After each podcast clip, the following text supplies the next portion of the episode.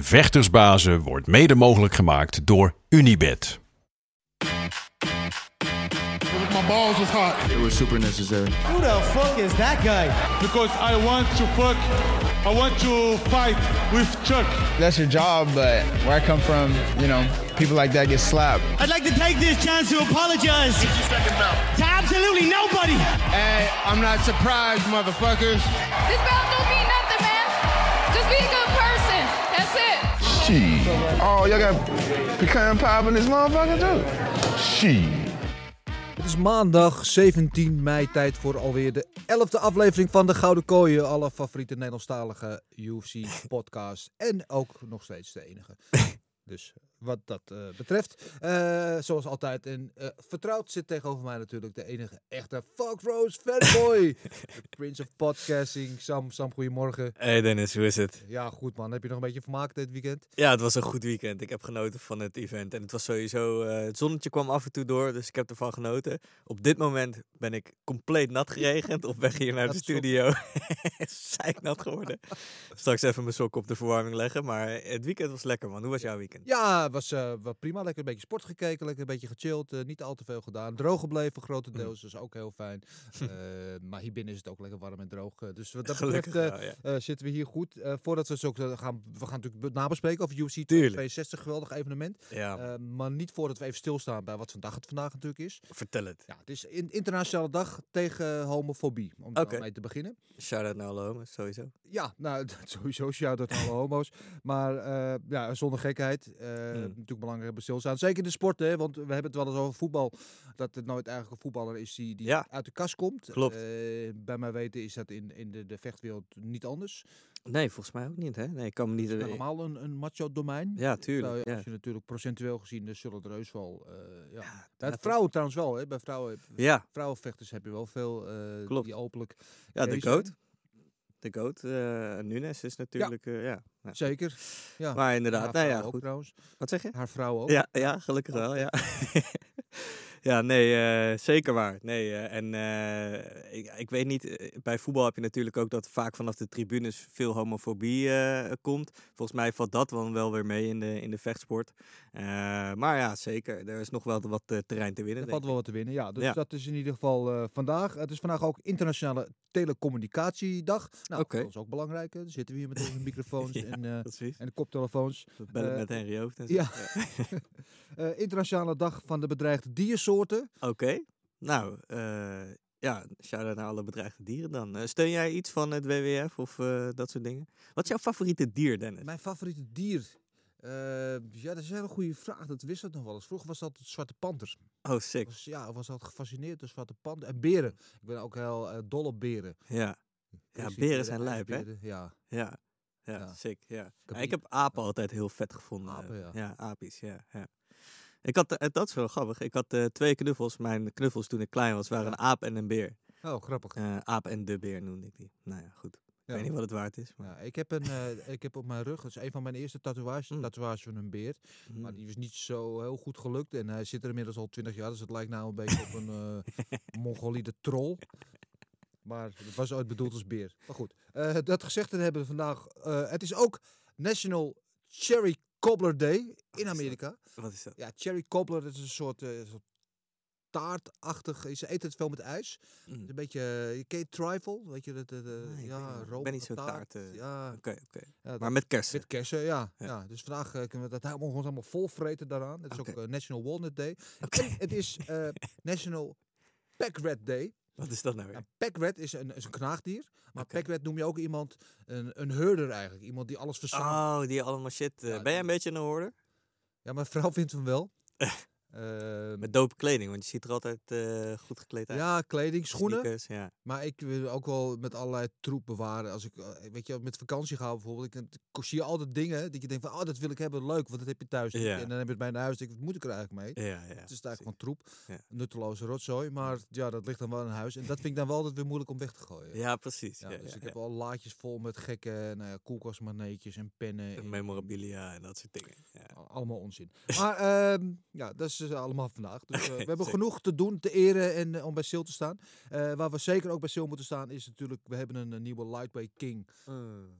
Charles Dobronx, eh a.k.a. Charlie, Charles Oliveira. Charlie Olives. Ja, Ja, Charlie. Olives. Ja, wat een geweldig main event tegen Michael Chandler. En, en een main event waarvan je in eerste instantie niet dacht ik dat hij uit de eerste ronde zou komen. Zo, wat een eerste ronde, man. Want het begon er natuurlijk mee. eh, Het, wat je bijblijft is dat Chandler hem op een gegeven moment echt op de grond had. Waar, dat je dacht, elk moment kan het nu eindigen. Maar daarvoor nog had Oliveira had hem ook van achteren vast. Had hij zijn rug van Chandler. Toen dacht ik van, nou ja, we kennen Oliveira. Meeste submissions ooit Ja, in de UFC. Dit is einde verhaal, gaat het worden. ja. Maar dat ook niet. Chandler kwam daar goed uit. Hoe hij hem slamde op de grond Zo. zo. Het ging alle kanten Ja, op. het ging alle kanten op. Maar toen hij hem... eh, toen, nou, toen ging hij te staan op de voeten verder. Toen sloeg Chandler hem neer. En toen pakte hij nog een beetje ground and pound. En Ja. toen dacht ik, ah, dit is het einde. Zo. was hij echt wel even, wel even aangeslagen. En Mm. ik durf zelf te zeggen, als die ronde nog heel even door was gegaan... was het misschien wel gestopt. Want ik dacht op, op dat moment misschien... eh, was Dan Miguelotta, was het volgens mij de scheidsrechter. Mhm. Misschien grijpt hij wel in. En het goed dat hij het niet gedaan heeft. Eh, maar als je het wel gedaan hebt, denk ik niet ook dat je er heel veel van kan zeggen. Het was t- het is geen slechte stoppage geweest. Was Nee. een goede stoppage, maar het was... Weet ja. je, Maar het is goed dat hij het door liet gaan in ieder Zeker, geval. Want hij, Dat- hij zat er nog wel in. Ja, ja. Ja, en, en, en toen begon de tweede ronde. En eh, ja, ik had het idee dat Chandler nog met het idee speelde van... Ja, ik ga hem nu afmaken, want ik heb hem nog aan. Want hij, hij rende echt als een gek naar voren. Ja, toen liep hij er vol op. En, maar, maar vooral die ontlading daarna van, van Zo. Charles Oliveira, hoe hij over de kooi klom, sprong eigenlijk. Ja, dat Lang huppelen van op de hem. tafel ging liggen bij Joe Rogan om in die microfoon te schreeuwen. En, Ja. en een rondje maakte om de kooi heen. Nog even de fans gedag ging zeggen allemaal. Bloed over Dana White heen. Weet je, al die, die nou, frustratie is het misschien niet, maar al die blijdschap, al die opgebouwde eh, Zo. ver- verwachting van al die jaren dat hij op weg was naar dat moment. Dat hij Ongelooflijk, die titel ja. had, die blijdschap. Ja, en ik, geweldig. ik voelde me aan de ene kant voor Chandler, want je zag hem natuurlijk die Mm. eh teleurstelling droop eraf. Ja. Eh, maar ik voelde hem ook heel erg voor Oliveira, die blijdschap. Weet je. Het was heel erg mix, vond ik het. Ja, nee, zeker. Maar inderdaad, als iemand zo'n lange weg heeft afgelegd eh, naar die titel toe. En dan is het moment daar. En eh, dat die blijdschap zo naar buiten komt. Dat was echt geweldig om te zien.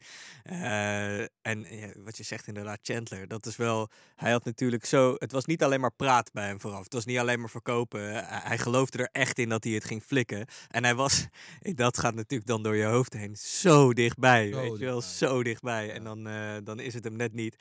Dana White zal wel weer balen dat het eh, geen eh, Engels sprekende kampioen is. Want dat blijft toch altijd wel pijnlijk. Hè? Dat, dat vraagt me dan wel af bij, bij Oliveira. Hè? Want ik bedoel, alles is helemaal geweldig aan hoe hij als vechter is. Maar ik, m- mijn beetje mijn stokpaard is natuurlijk altijd... die vechters moeten zichzelf ook in de markt zetten. En zo'n Chandler doet dat natuurlijk fenomenaal. Ja. Maar die Oliveira, als je al zo lang in de organisatie zit... en je kunt nog steeds... heb je eigenlijk een vertaler nodig om je interviews te doen... vind ik altijd een beetje jammer, weet je wel. Dat is, eh, is Ja. gewoon niet handig voor jezelf, vooral. En nou ja, dat, dat is natuurlijk wel een punt inderdaad. Ja. eh, maar dat is toch overkomelijk. Want uh, Khabib sprak aan het einde wel een beetje Engels, maar Ja.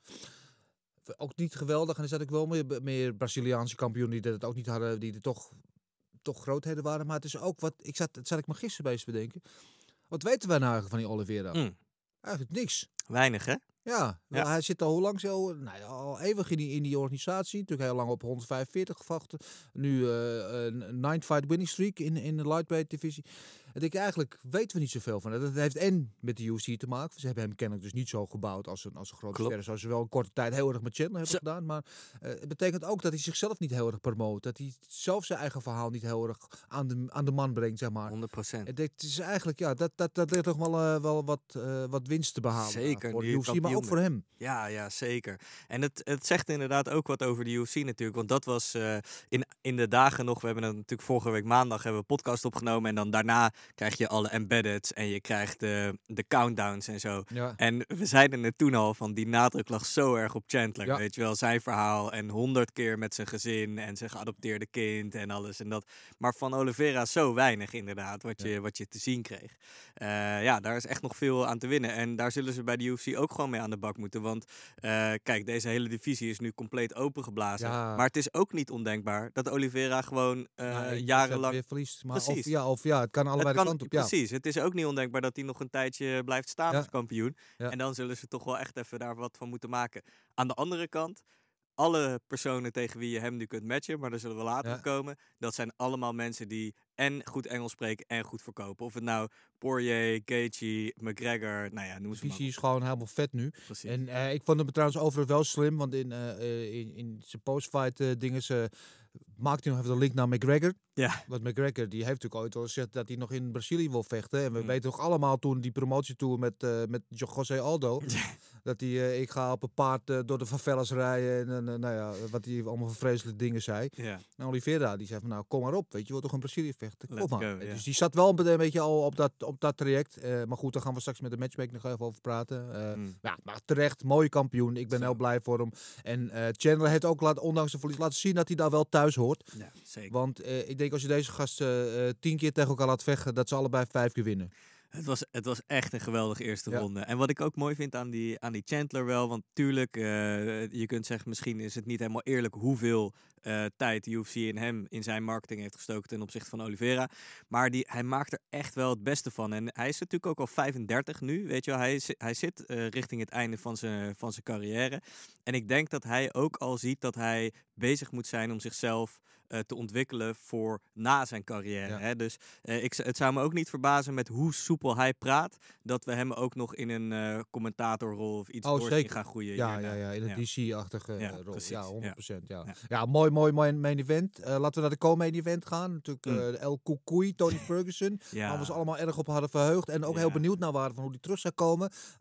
na twee verliespartijen. Mm. Ja, antwoord was eigenlijk na vijf seconden voor mij al duidelijk. Niet goed. Ja, ja, het is jammer hè. Maar sowieso deze hele partij, we hadden een hele explosieve partij misschien wel verwacht. Het liep natuurlijk wat anders. Er werd veel, eh, dat is dan weer niet nodig, het, het publiek ging veel eh, boeien als, als Darius hem weer op de grond had. En, want ja, Ja. op die grond gebeurde ook niet zoveel. Maar aan de andere kant, in de Bepaalde tweede ronde, Ja. toen hij die hielhoek had, dat was natuurlijk bij elke andere vechter was het gewoon klaar geweest. En dan had je Zo. gezegd, wauw, hij heeft Tony in twee rondes met een eh, submission heeft hij hem eh, afgemaakt. En dan was het een heel ander verhaal geweest, wat we natuurlijk nu hadden verteld.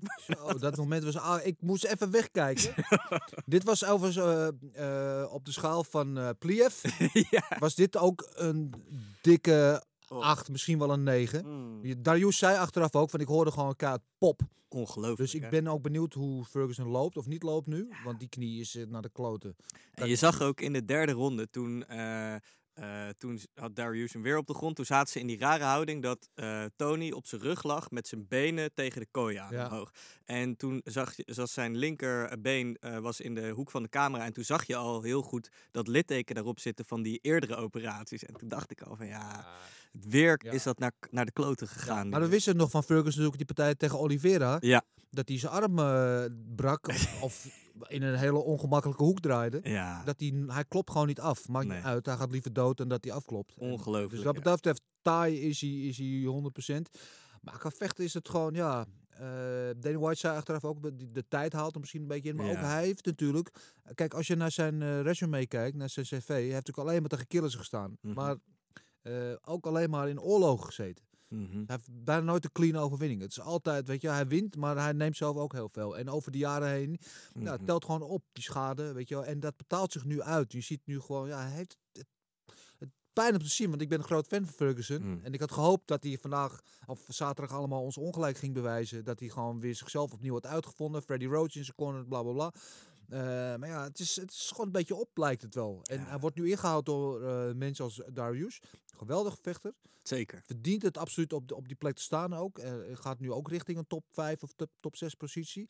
Maar het is toch wel een beetje een kleurloze Piet. Mhm, Beetje wel, ja. ja. Hij had nog een beetje een soort eh beetje cringeworthy interview na afloop. Beetje ongemakkelijk over Elon Musk. Elon Musk en Marxist ideologies. En ja, goed, kijk, het is, hij doet me een beetje denken aan eh Musashi. Maar dan, eh, goed, Musashi had nog wel een soort van droge humor of zo. Ja. Darius is een beetje een goofy, Ja. goofy Ik gast. vind hem wel leuk hoor, over. Ja, ik ja, kan hem heel goed hebben. Zeker. En het is natuurlijk een geweldige vechter. Ja. In, eh, in dit, deze partij was ik een beetje saai om naar te kijken, zeg maar. Omdat het op die ene hielhoek na niet dreigt ook op een, een keer echt af te, af te lopen voortijdig.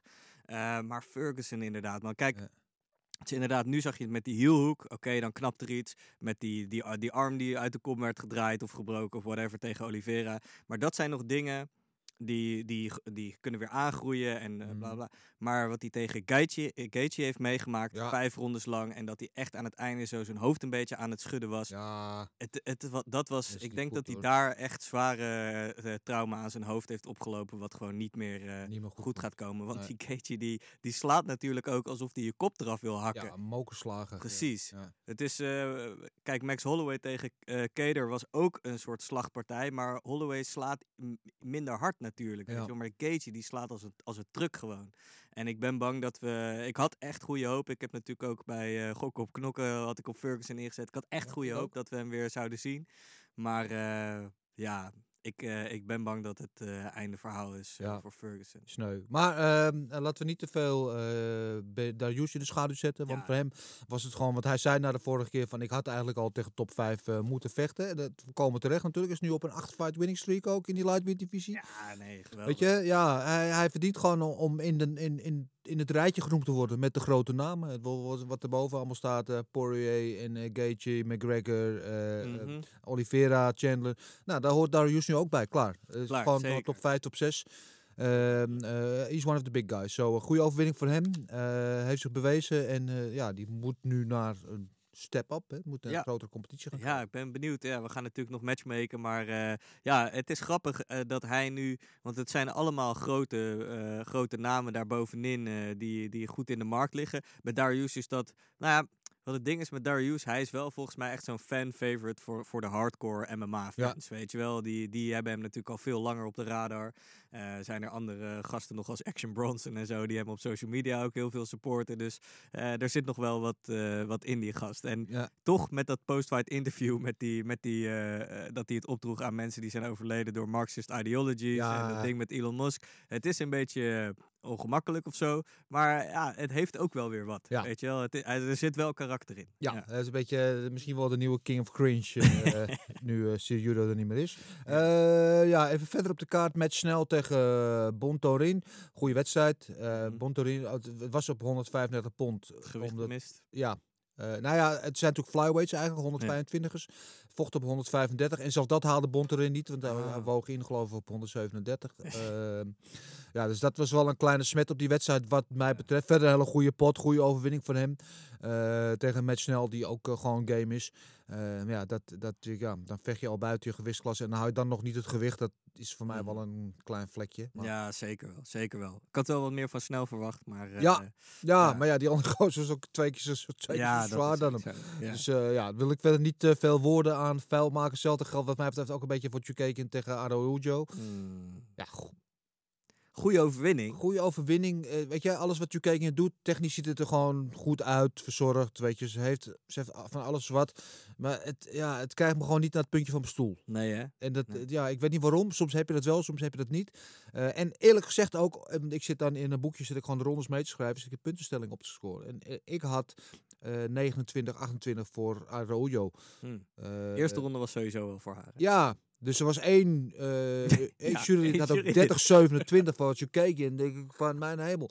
We moeten denk ik ook gewoon, een- gewoon een apart rubriekje gaan maken over, over juryleden. Ja, dan gebeurde nog een rare... Een rare want er was bij welke wedstrijd was het nou nog eh, meer? Bij eh die, eh, Venato ja, tegen, eh, tegen Mike Grundy. had iemand... eh, er waren twee 30, 27, 32, de andere kant 27, op. Allebei de kant op. Dat was gewoon een duidelijke 29, 28 voor eh, Venato.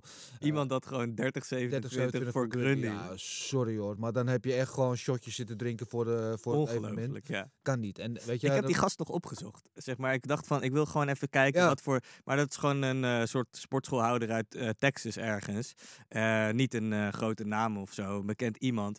En iemand vroeg ook in de persconferentie na afloop aan Dana White van... moeten we niet eh, voor gewoon judges in laten vliegen... in plaats van altijd uit het lokale circuit dat daar mensen voor worden gehaald. Ja. Want je ziet gewoon dat de, de kwaliteitsverschillen... En Andy Grundy die sloeg wel wat harder vaak. Ja. Maar het was onmogelijk om die partij drie Dat ronden is een te goede. gaan En Grundy zat in de wedstrijd. Jawel. 100%. En hij zal eh, misschien nog wel een ronde gewonnen hebben. hebben. 29, 28 was de goede uitslag geweest. Eh, maar sowieso had eh Fanato gewonnen. En, Maar Ja. de- 27, 30 voor, voor Zo. maar dan zie je gewoon naar andere sporten kijken. Ongelooflijk. Er was er trouwens ook, oh nee, twee juryleden maar liefst. Die eh, Michael Chandler tegen Oliveira hadden de eerste ronde 10-8 voor Chandler gescoord.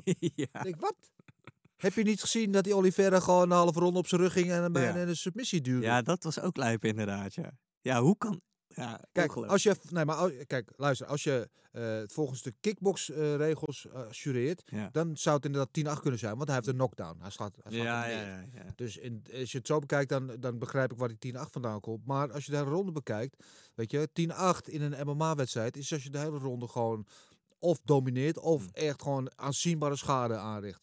En hij, hij, hij richt ook wel schade aan, maar hij lag ook op zijn rug. Mm. En had ook Oliveer een halve ronde op zijn rug. Ja, twee minuten toen was het ook bijna zijn rug, lag bijna in de submissie. Dus Ja. hoe, weet je, tuurlijk, Chen had hem gewonnen, duizend procent. Maar 10-8, come on guys. Nee, nee. Come on. dat ging over, Eh, eh, genoeg eh, de woorden daar een vuil gemaakt. Komen ze misschien straks nog even op terug bij de, bij de, de luisteraarsvraag ook. Ja. Eh, ja, de, en, en de opener, weet je, jezus, die mainkaart werd meteen eh geopend met een, Barboza. met een bang. Zo. Wat een raar moment was dat, hè? Die ik knockout het, eh, van uh, Shane Burgos hebben we dan over tegen Edson Barboza. Ik vond het wel freaky, eh, dat moment. Dat hij, eh, want hij, er zat een rechte stoot op. En toen leek Burgos weer erbij te zijn. En Ja. dan stapte hij weer naar voren. En toen opeens zag je soort van... Je zag in zijn gezicht ook gebeuren van dat hij niet wist wat er gebeurde. Maar hij viel weg. Een weet je soort wel, brain freeze, Ja, leek het wel. Zijn ja. benen, die, eh, nou, de, de chicken dance, zoals jij dat dan Ja, eh, zegt, dance, ja. viel die naar achter. En eh, ja, de scheidsgreep te laat in, Mike Beltran. Want hij lag al echt helemaal knock-out op de grond. Toen kreeg hij nog twee stoten eroverheen. En, en toen ging ook nog zijn voet begon een beetje te Ja, trekken. ze- dat een beetje gek. Ja. Ja. en toen dacht ik wel van... ik hoop niet dat we hier echt iets heel erg naars hebben gezien. Maar gelukkig, dat verbaast me. Binnen 10 seconden was hij weer erbij. Ja, en eh, ja, Mike Belton had wel eerder in kunnen grijpen. Maar ik kan hem ook begrijpen dat hij ook niet snapte. Wat, weet je wel? Hm. Ja, ja. Zelfs Barbosa zelf zei ook van, ik wist niet wat ik, die stond ook even te twijfelen. En toen dook hij er maar op van, oh de wedstrijd is kennelijk nog gaande. Ja. Weet je, en Burgos ook, ja, want zijn ogen bleven ook wel op Barbosa gericht. Ja.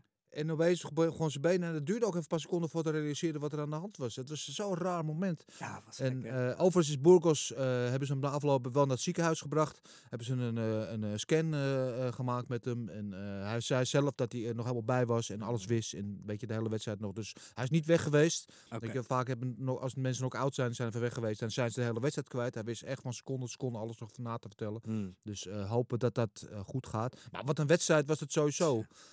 Want die, Ba- die Barbosa begon natuurlijk al met een paar low kicks. Dat ik, mijn hemel. We hadden natuurlijk na die wedstrijd van, eh, van, van Whiteman eh Ja. tegen Hall. Spelmeester van, ah, we gaan niet meer trappen als ze gevaarlijk. Nou, die memo had Barbosa duidelijk niet gekregen. Want die kletste erop met die benen.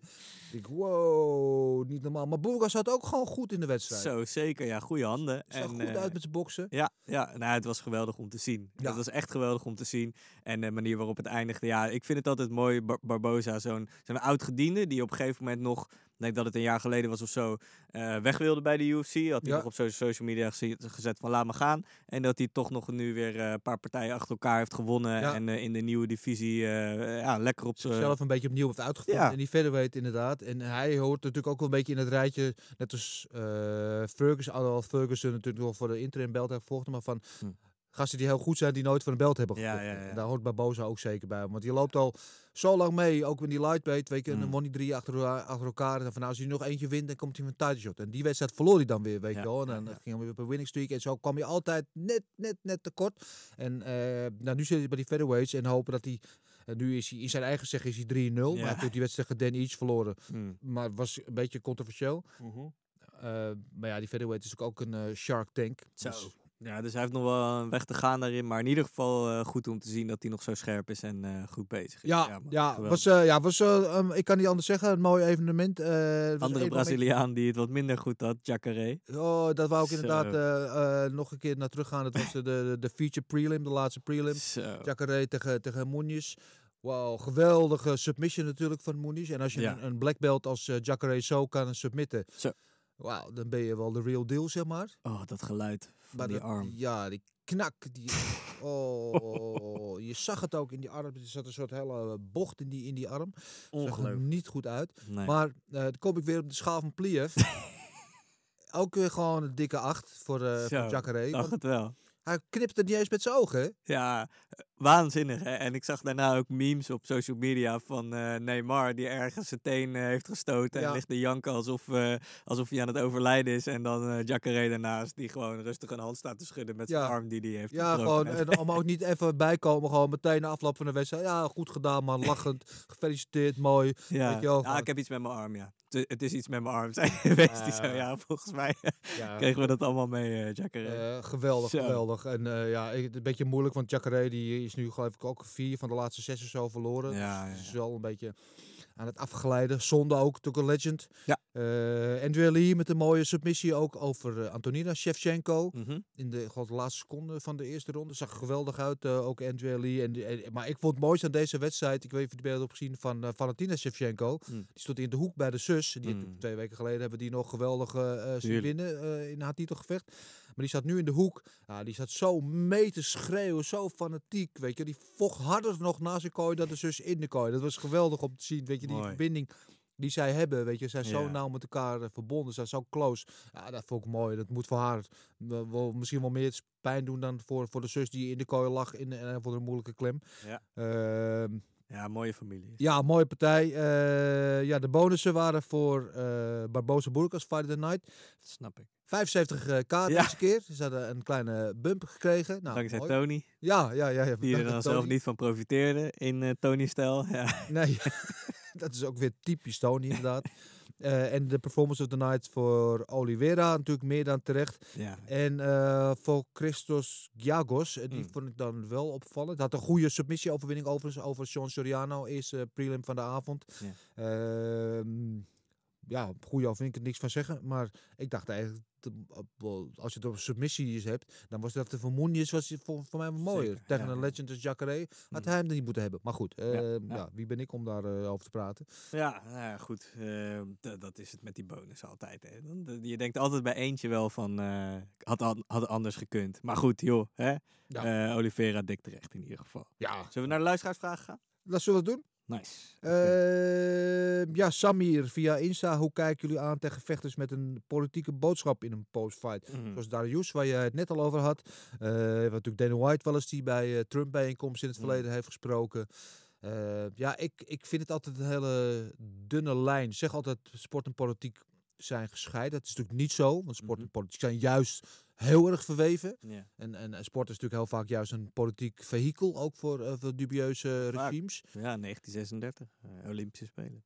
Dus ja, ik heb er op zich niet zo moeite mee Nee. als, als vechters eh, dat podium gebruiken in die Mhm. postfight interviews om wat, wat zeggen wat, wat ze dwars zit. Mhm. Maar ik vind ook, ja, ik vind het dunne, dunne lijn. Want je gaat ook snel over die lijn heen en dingen zeggen over politiek gevoelige dingen. Die, ja, hoe kijk jij daarnaar? Nou, ik denk het moet gewoon kunnen. Eh, je moet het gewoon lekker doen als je daar zin in hebt. Ik bedoel, het is een vrije wereld. Iedereen eh, mag zeggen wat hij wil, ook in, eh, in de UFC. Het enige ding is, je kunt je gewoon afvragen of het handig is. Weet je wel, net als eh, dat, eh, die vechters die dan met Trump weglopen en zo. Want je sluit ook heel veel mensen daarmee buiten. Je Ja. zegt eigenlijk ook tegen een deel van jouw achterban misschien van... Ja, jou, jou moet ik niet, weet je wel. En dat is, lijkt me gewoon niet zo handig eh, als, je een, als je een vechter bent. En, en je bent bezig om een zo groot mogelijk publiek aan te spreken. Ja. Dus dat is het denk ik meer. En dan zou het bij Darius met Marxist ideologies... Ja, Ja. Nou, dat, dat zal, zal niet zo zwaar aan geteeld worden met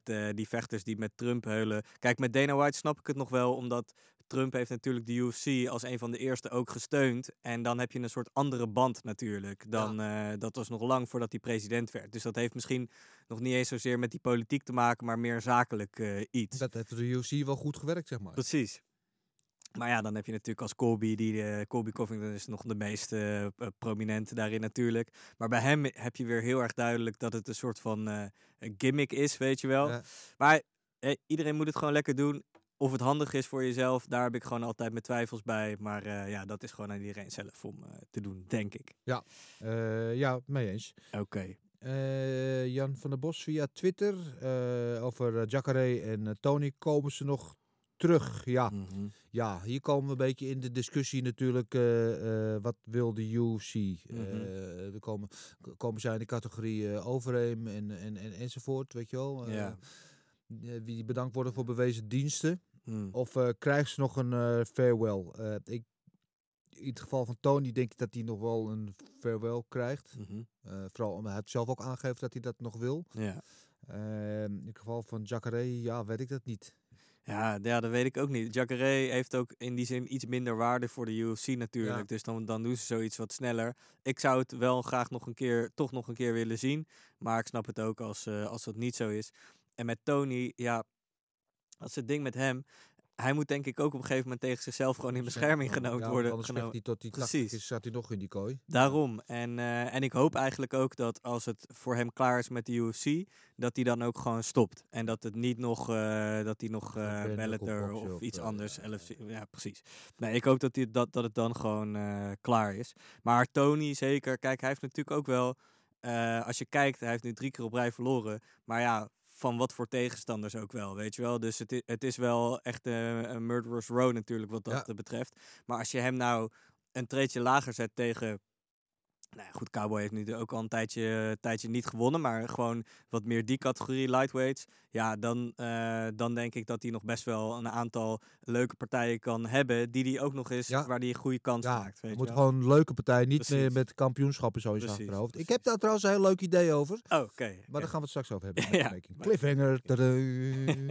Eh, Sufjan, via Insta. Zou Charles Charlie Olives van Khabib winnen? Ja, nou, daar gaan we het straks ook over hebben bij de eh, matchmaking. Oké, eh Soufian via Insta zou Charles Oliveira van. Khabib winnen. ja. Of het hem in ieder geval lastig maken op de grond. Ja. ja. Ja, het is een goede vraag. Dat, waar dat, we nooit het antwoord op gaan krijgen. nee, precies. Ik zag jou inderdaad op Insta volgens mij al reageren. Dan gaan we in ieder geval nooit het antwoord op krijgen. Eh, en eh, ik denk, maar als we gewoon even puur hypothetisch, ik denk dat Khabib het alsnog eh, op dezelfde manier zou doen zoals hij het altijd zou doen. Ja, Ja. ik denk het ook. Want eh, wat je wel van Oliveira hebt gezien dat hij het lastig krijgt als hij onder druk gezet wordt. Daarom. Zoals Chandler wel heel goed deed aan het einde van de eerste ronde. Eh, en als de koning van druk zetten, dat is natuurlijk Khabib. Want dat is gewoon non-stop in je face de hele tijd. Natte druk, druk, druk, druk. Ja. Dus, eh, maar ja, het is, het is leuk om erover te filosoferen. En dat kunnen we doen tot in oneindigheid, want we gaan het nooit zien. Helaas. Nee, nee, precies. En dan Joep eh Schraveres eh, via Instagram. Wat vonden jullie van de tap, of de tap tussen haakjes van Chukagian? Ja, het was geen tap, denk ik. Nee. Nee, nee. Nee, waar. dat is even DC en Joe Rogan die waren daar even stemming aan het maken. We moeten dit terugzien, we moeten dit terugzien. Was het tap? En eh nou, het was niks. Het was natuurlijk eventjes dat het met ons achterhoofd vorige week Verdum, die bij de PFL Hm. eh, zijn moment had in de wedstrijd tegen Pereira, Ja, Pereira ja, ja, ja. die wel tapte, zeker. waardoor Verdum losliet en vervolgens de, dook Pereira erop en die, die sloeg hem knock-out. En dat was natuurlijk heel dubieus. Eh, maar dat was hier absoluut geen sprake van. Dat Nee. is eh Daarom. Vond ik weer een rel te creëren. Oké, Koen Bas via Instagram. Wie heeft de grootste kans om de belt van Oliveira te pakken? Ja, goede vraag, man. Het is echt eh, leuk daar bovenin. Wat denk jij, Dennis? Ja, iedereen en niemand. Mhm. Dat is precies wat ja, we zeiden net. Van het kan zijn dat hij heel lang deze belt gaat halen. Maar het kan ook zijn dat hij hem de volgende keer kwijt was. Want groot had hem nu al niet gewonnen. Als hij aan het einde van die eerste ronde gewoon KO was geslagen. Als die ronde vijf seconden langer had geduurd. Dan hadden we hier niet over Charles Oliveira, maar over Chandler gehad. Eh, dus ja, je- dan gaan we het straks je ook kijkt- over. Ja, precies. Maar als je nu kijkt, zeg maar de top contenders nu zouden zijn, dan eh, kijken wie er wint tussen McGregor en Poirier Ja, of Gaethje. Gaethje, Ja. ja. Of Darius. Of Darius. Ja. Ja, ja, dat kan ook nog inderdaad. Maar van die, laten we zeggen die vier. Welke, welke denk jij dat de beste kans heeft om van Oliveira te winnen? Oeh, ik denk toch Poirier. Ik denk toch Poirier. Hm. Ja, dus in ieder geval, dat spreekt mij het meest tot de verbeelding. Waarom? Ah, kijk, Poirier had dat natuurlijk in eerste, in eerste instantie al moeten staan. Als hij nu niet voor die McGregor matchup had gekozen. Eh, is gewoon de nummer 1. Was hij al de nummer 1 op de ranking? Eh, is gewoon in veel mensen hun ogen de beste lightweight die er is. Eh, eh, ja, de beste is nu Oliveira, want die heeft de belt klaar. Hm.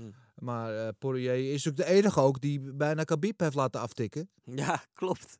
Zo, Eh, dat, dat kan van de rest die allemaal tegen Khabib gevochten heeft niet gezegd worden. als dat was gebeurd.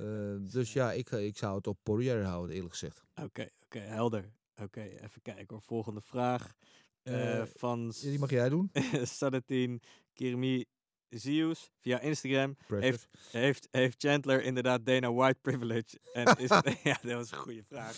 Dat was een mooi moment in de persconferentie vooraf. Dat eh, zei Tony Ferguson over Chandler dat hij Dana White privilege heeft. Ja, Fucking geweldig. Hoe, Ja. hoe kom je erop? Dana White lacht, lacht zich ook helemaal kapot eh, erom. Ja. mooi. Nou ja, het is natuurlijk wel zo dat eh, als eh, Michael Chandler niet een eh, All-American was geweest, die eh supergoeie praat had gehad en zo, dat hij denk ik zo snel zo'n push had gehad. Eh, dus hij heeft zeker bepaalde privileges op basis daarvan, omdat hij gewoon heel marketable is. Weet je, ziet er goed uit, kan goed praten. Maar aan de andere kant, kijk, Chandler had natuurlijk nooit in die, in die titelpartij gestaan als Poirier niet voor die trilogie wilde gaan. Dus het, hij staat daar natuurlijk ook omdat ze geen andere keuze hadden wat Ja. dat betreft. Dus in die zin dat hij die partij heeft gekregen, snap ik gezien die trilogie tussen Poirier en McGregor. Maar qua marketing denk ik dat hij zeker privileges heeft. Wat denk jij? Dan? Ja, kijk, ik, ik snap ook wel een beetje de, de, de vrevel bij Tony. Want die had op een gegeven moment geloof ik een 12 fight eh winning streak. ja. En heeft nooit die, die, die tight shot gekregen. Eh, aan de andere kant, en dat deden ze in die countdown, liet ze dat ook wel een beetje mooi zien. Die Chandler, van het mo- moment dat hij kwam, eh, hij was de backup toen in Abu Dhabi bij, eh, bij Poirier tegen Khabib. Ja. Eh, hij heeft alles precies gedaan wat de UFC wil. Over alles was hem vroeger, zei hij ja. Ja. Hij is beschikbaar, zijn hoofd beschikbaar gesteld. Wil je tegen Hooker vechten, waar ook heel veel mensen niet echt om zaten te Of springen. was het bij Gage tegen Khabib? Nee. Of een keertje tegen, Ja, ja, ja. sorry. Ehm, eh, tegen Hoeken van ja, ja, doe ik. Alle sponsor bij. Hij heeft alles gedaan wat ze maar vroegen, weet je. En, en dan sta je bij het UFC gewoon in een, ja, in, in, in, in een goed boekje. Vervolgens sloeg hij die Hoeken natuurlijk gra- grandioos knock-out. Gaf hij na die wedstrijd gaf hij een soort van WWE-achtige promo-speech. Ric Flair. Weet je wel, dus ja, hij had alle, alle dingen met zich mee. Dus ik begrijp wel dat ze met Chandler zijn gegaan. Want inderdaad, Poirier was de eerste keuze geweest. Die koos voor McGregor, dus die viel af. Eh, Tony had net twee op rij verloren, dus die werd het sowieso niet. Eh Gaetje was de an- enige andere optie geweest. Dat was misschien ook een hele logische keuze geweest. Maar ja, Chandler was op dat moment... En ze wilden hem gewoon echt hypen. En, Mhm. eh, eh, en dat had twee kanten op kunnen gaan. Want als hij had gewonnen, dan hadden ze nu inderdaad al ja, dat hele voorwerk gedaan. Hadden ze hem al gebouwd als de next big thing. Eh, of het, dat de andere kant, er komt de gozer van Bellator en die wordt hier eh, kort geslagen. Ja. Ja, Ja. inderdaad. Ja, ja. Nee, goed. Dus eh, dat inderdaad. Maar vooral die one-liner van Tony was Ja, het was fantastisch. Ja. Ja. Hij was sowieso een topvorm die hele, die hele Zo, week. was ja. hij lekker bezig Ja. zeg. Ja, Hij is helaas niet in de wedstrijd. Maar. helaas ja. Eh, Dutch Judas op Twitter heeft Tony Ferguson een mentaal probleem. Eh, ja, dat hij gek is, dat wisten we allemaal al lang. Ja, Maar- ik denk niet dat het mentaal is. Ik denk dat hij het gewoon, eh, dat hij, wat we al eerder zeiden, dat hij gewoon te veel eh oorlog heeft Veel meegemaakt. schade heeft opgelopen, ja. 37 ah, richting 38, of hij is 38 al. Nee, in ieder geval echt Cum- eind, ja, eind 37 jaar. Ja. Accumulated damage noemen ze dat. Ja. Dus eh, schade op schade op schade. En daar pleit hij, ja, zijn lichaam is gewoon misschien wel een beetje op.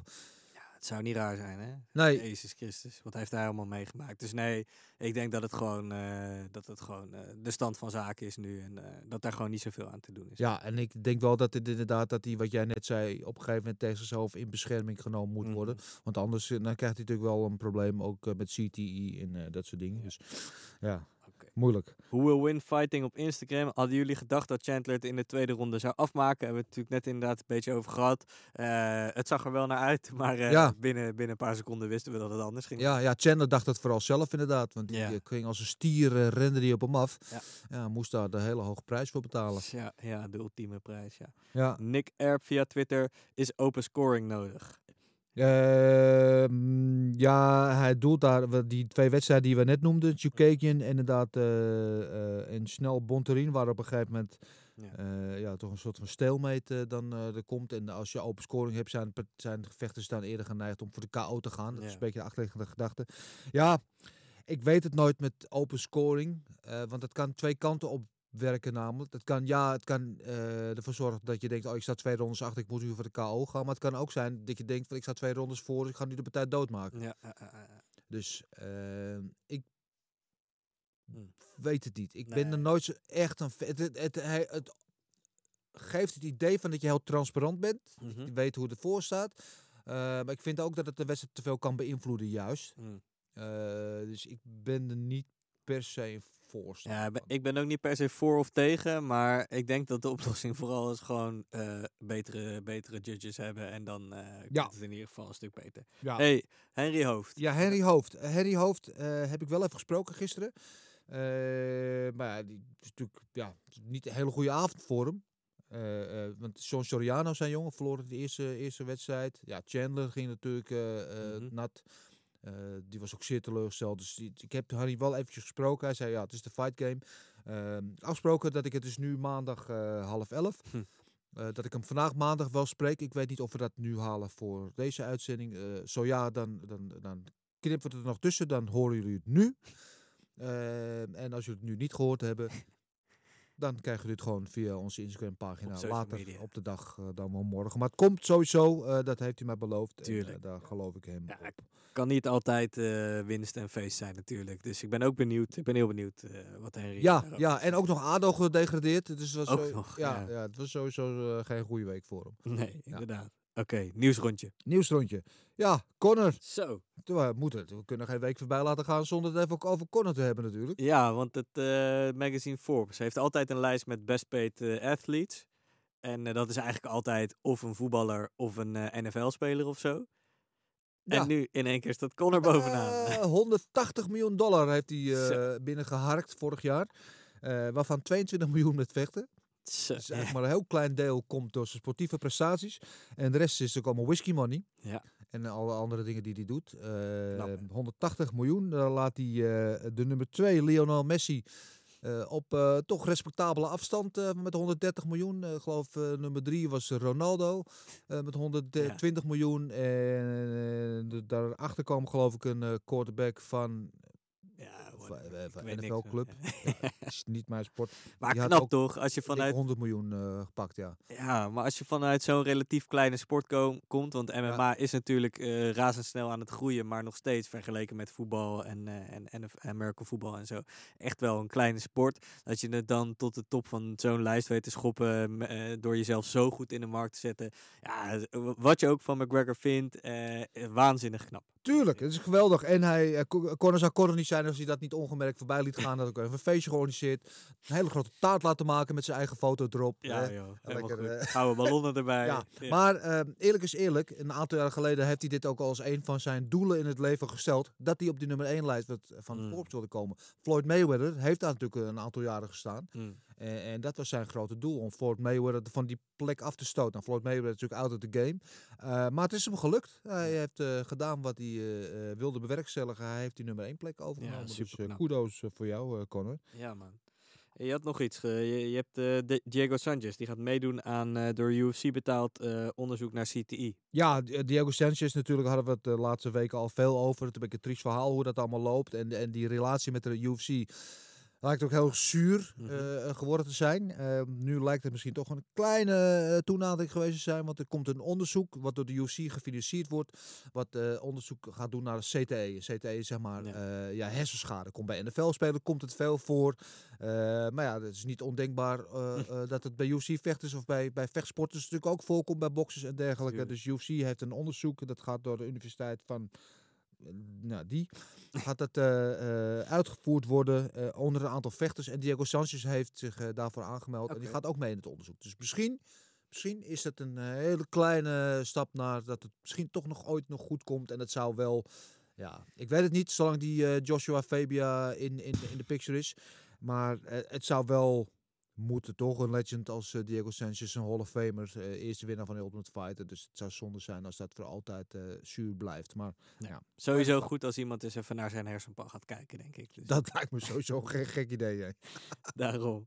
Hey, en je had gezien dat Mark Goddard de juryleden... We hadden het er natuurlijk al over dat juryleden eh, eh, nogal vaak de mist in gaan. Maar hij gaat juryleden opleiden. Ja, ja Mark Goddard natuurlijk de, de, ja, misschien wel de, de beste scheidsrechter in het UFC, topscheidsrechter. van de, ja. Eh luister, ken ik ook naar de Gouden Kooi, hoort ons geklaag elke week over de juryleden. Want we hebben het er alweer een aantal weken over. Hè? Ja. Dus elke week is er wel weer wat. Eh, zo ook deze week weer. Eh, eh, dus Mark Goddard die heeft eh, via zijn eh, website, eh Hm. eh, kan je eh, een online cursus volgen.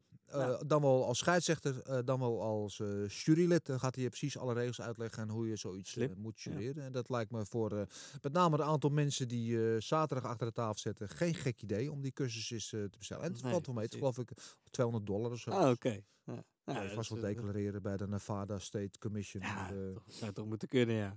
lijkt Hey, me. En dan eh, over de heavyweight divisie. Dana White zei dat uh, Stipe tegen eh, de winnaar van eh, Lewis tegen Ngannou gaat als eh, Jones niet wil. Ja. Ehm, vond ik interessant. Eh, kan natuurlijk onderhandelingstactiek zijn weer in het hele gesprek die ze met Jones hebben. Maar het lijkt er nu wel nou, gewoon echt duidelijk te worden dat het gewoon een kwestie van tijd is voordat ze Lewis tegen Ngannou bekend gaan maken.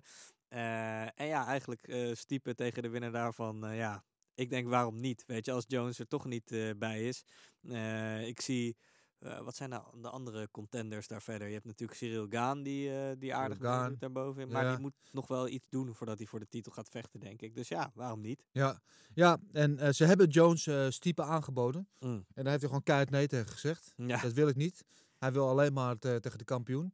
oké. Nou ja, dat schip is nu dus wel echt gevaren inderdaad. Want dat is- gaan dus echt met Lewis tegen Ja. de Ganu. Dus hij kon tegen Siepe als een soort ja, title eliminator. Heeft hij nee tegen gezegd. Dus eh, nou, dat spint Stiepe dan wel garen bij. Want Stiepe is nu dus gewoon eh, de volgende voor de winnaar van, eh, van Lewis Nagano. Prima. Ja. Ja. nou duidelijk. We weten in ieder geval welke kant op gaan. Daar hou ik altijd wel van, van een Ja, beetje duidelijkheid. Ja. Ja, Nick Diaz is natuurlijk ook inmiddels een vaste bewoner van deze rubriek de laatste weken. Ja. Het gaat zelden over, over nieuwe tegenstanders of dat hij weer gaat vechten. Al dreigt hij daar wat mee. Maar hij was aan het trainen met Tyson Fury. Hmm. Eh, ik probeerde ook, zag ik in een filmpje, te shooten naar de benen van Tyson Fury. Dat lukte niet helemaal, want het is ook een berg van een mens. Eh, maar eh, ja, Fury die pakte eventjes de camera aan afloop. En die zei van, hey, luister, deze man is in topvorm. Dana White, make it happen. Hmm. Make the fight happen. Welke fight hij dan bedoelt, dat weet ik niet. Maar hij ja, brak in ieder geval hem eh, dat Diaz eh, eh, weer moet gaan vechten. Want Dana White zei juist van ja, hij wil het volgens mij niet echt. Weet je, hij, geeft maar niet de indruk dat hij echt graag terug wil komen. Ja. Eh, Maar ja, zeven jaar geleden toch, dat hij heeft Ja, gevochten. Ja, ja. Zeven, acht jaar geleden. Ja joh. het, eh, 2013, ja. inderdaad. 2013. Ja. Ja, toen was ik nog, eh, zat ik nog aan het begin van mijn studie. Man. Dat tot is- 2014. Ja, in ieder Ja, geval, ja. lang dik zeven jaar geleden. ja. Ja. Nou ja, nou ja goed. eh, ik wil nog steeds graag zien. En, Ja. en Joanna, die heeft dus nog één eh, gevecht op haar contract. Ja. Ja. ja. Joanna uh, Jedrzejczyk. Ja. Eh, ja, zei in een interview, ze is eh, loyaal aan de UFC, want de UFC heeft veel goede dingen voor haar gedaan. Ja. Maar, zei ze, ja, je weet het niet in de fight game, als er ergens anders een goede aanbieding komt. Misschien ga ik wel weg. Ehm, ook een beetje onderhandelingstactiek, denk ik. Maar ze zei wel, ja, ik heb inderdaad nog één eh, gevecht op mijn contract. En dat ene gevecht, die gaat of tegen eh, de kampioen of tegen de nummer één. Dus eh, of tegen Rose of tegen Whaley. Eh, en anders niet. Ja, nou ja, dan, dan, i- als zij dat wil, eh, dan is er denk ik, eh, als de UFC daarin meegaat, maar één optie. Want ik vind dat ze die title shot niet verdient en al helemaal niet tegen Rose. Nee, Eh, dus ja, dan zou het een rematch tegen Weili worden. Ja. Eh, maar ik vind het een beetje. Ik vind dat ze wel hoog speelt voor zichzelf hoor. Want er zijn best wel wat contenders die opkomen. Eh, ze heeft natuurlijk meerderheid van haar partijen verloren de laatste, laatste jaren. Eh, dus ze zit hoog in de boom. Maar goed, die re- rematch tegen Weili eh, wil ik graag zien. Dus waarom Ik niet? nu al mijn geld zo voor op tafel leggen. Geen enkel probleem. Dat wil ik best nog een keertje zien hoor. Dat vind ik geen straf. Nee, daarom joh. Hey, Eh, en iemand anders die weg is uit die UFC. Dan ja, Hardy. over contracten gesproken. Dan Hardy.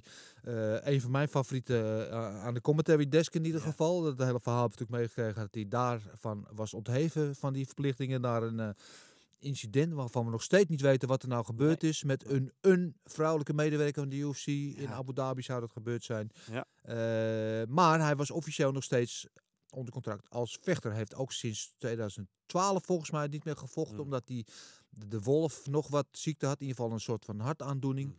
Eh, in 2018 is hij weer eh gekleerd door de dokter dat hij weer mag vechten. Dus sinds die tijd speelt hij al een beetje met het idee om weer terug te komen. Tot nu toe op niks uitgelopen. Maar hij wil wel weer gaan vechten. Eh, maar ja, als hij nu weer gaat vechten, zou hij officieel steeds bij de UFC moeten Mm. vechten. Omdat hij nog steeds een contract had eh, sinds al die jaren.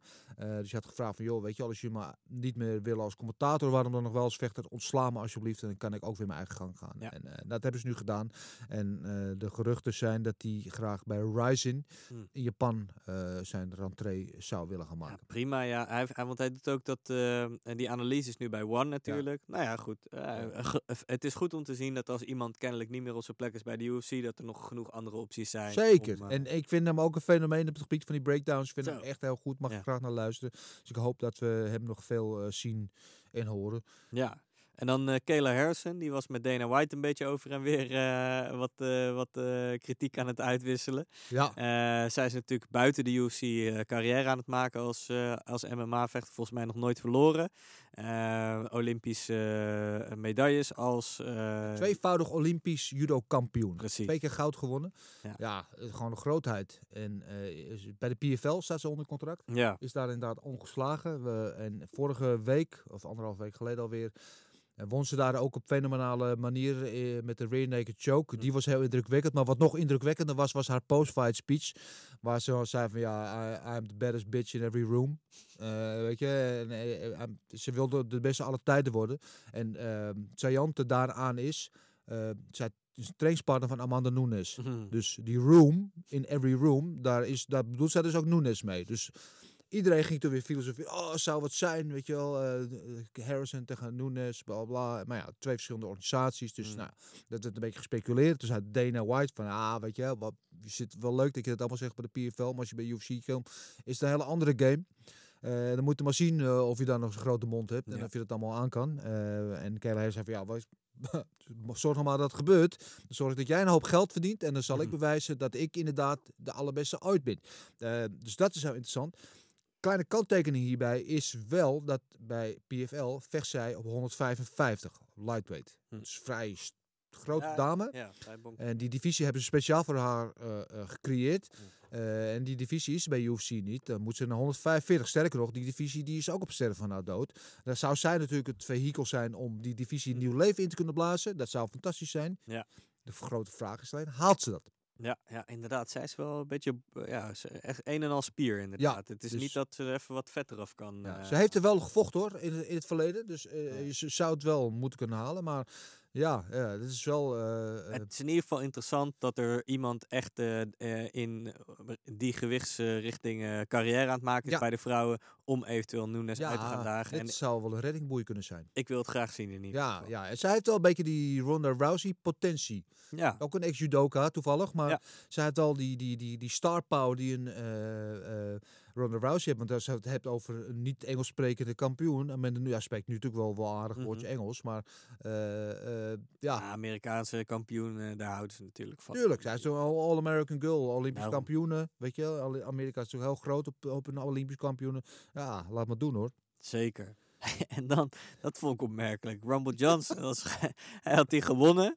Hij is terug. Lijkt me ook wel gewoon een, eh, een legit goede gozer en zo. Ja, En dan is hij gearresteerd voor, voor eh, het stelen van iemands identiteit. Hij zou een creditcard hebben gebruikt van iemand anders. gebruikt hebben. Ja, vreemd. Heel vreemd. Je zou toch ook zeggen dat hij dat geld niet, niet per se nodig heeft, toch? Van iemand anders? Nee.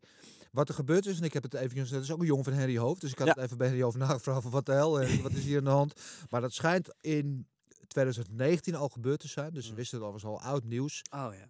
Eh, hij schijnt eh, zonder iemands toestemming een vliegticket geboekt te hebben Ja. Met de creditcard. Hmm. En eh, hij was, nu was hij dus in New Jersey voor die, voor die eh Bellator-wedstrijd. En Ja. daarom, omdat hij op dat grondgebied hebben ze hem nu opgepakt. Ah, Dat is het. Maar het is een zaak die al heel lang speelt. En eh, ze hebben het procesverbaal opgemaakt. Is hij ook weer weggestuurd. Dus het is een beetje storm en een glas water. Maar het was vooral heel grappig hoe het bericht naar buiten kwam. Want hij stond eh, op de website van een klant in Florida. A Florida man. We kennen het allemaal wel. Eh, gewoon als een man named Anthony Johnson. Helemaal geen idee wie dat was. Dat het gewoon een wereldberoemde vechter was. Zo gewoon een soort van random bericht in de kantlijn. Dat, dat, en dat moest ik wel om lachen. Ja, grappig man. Eh, ja, eh, nog even over Dana White. Die was weer ouderwets aan het eh bitchen met zijn allergrootste vriend in de hele wereld, Oscar de la Hoya. Dat ook, blijft ook maar doorgaan. Eh, die, want de Hoya zit nu natuurlijk bij dat thriller eh, gebeuren. Waar Ja. ook eh, Jake Paul en al die onzin gebeurt. Ja, en ja, die hadden kennelijk een gevecht bedacht van de la Hoya. Want die gaat zijn comeback maken. Het is al bekend wanneer, alleen nog niet tegen wie. En ze hadden daarvoor GSP bedacht, George St. Pierre. Mhm. Nou, oké, nou, hartstikke leuk. GSP denk ik kan een beetje centjes verdienen. Maar GSP is officieel nog onder contract bij de UFC. Hetzelfde verhaal als weer als met Dan Hardy. Hij is gestopt, maar als hij weer gaat vechten, dan moet hij dat bij de UFC doen. Of in ieder geval toestemming hebben als hij dat ergens anders wil doen. en Dana zei, nou, nee.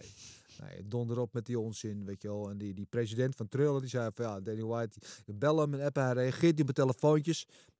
Nee, klopt, zei Dana White. Als ik dat nummer zie, druk hem weg. Ik heb geen zin in met die gasten praten. Rot Ja. op.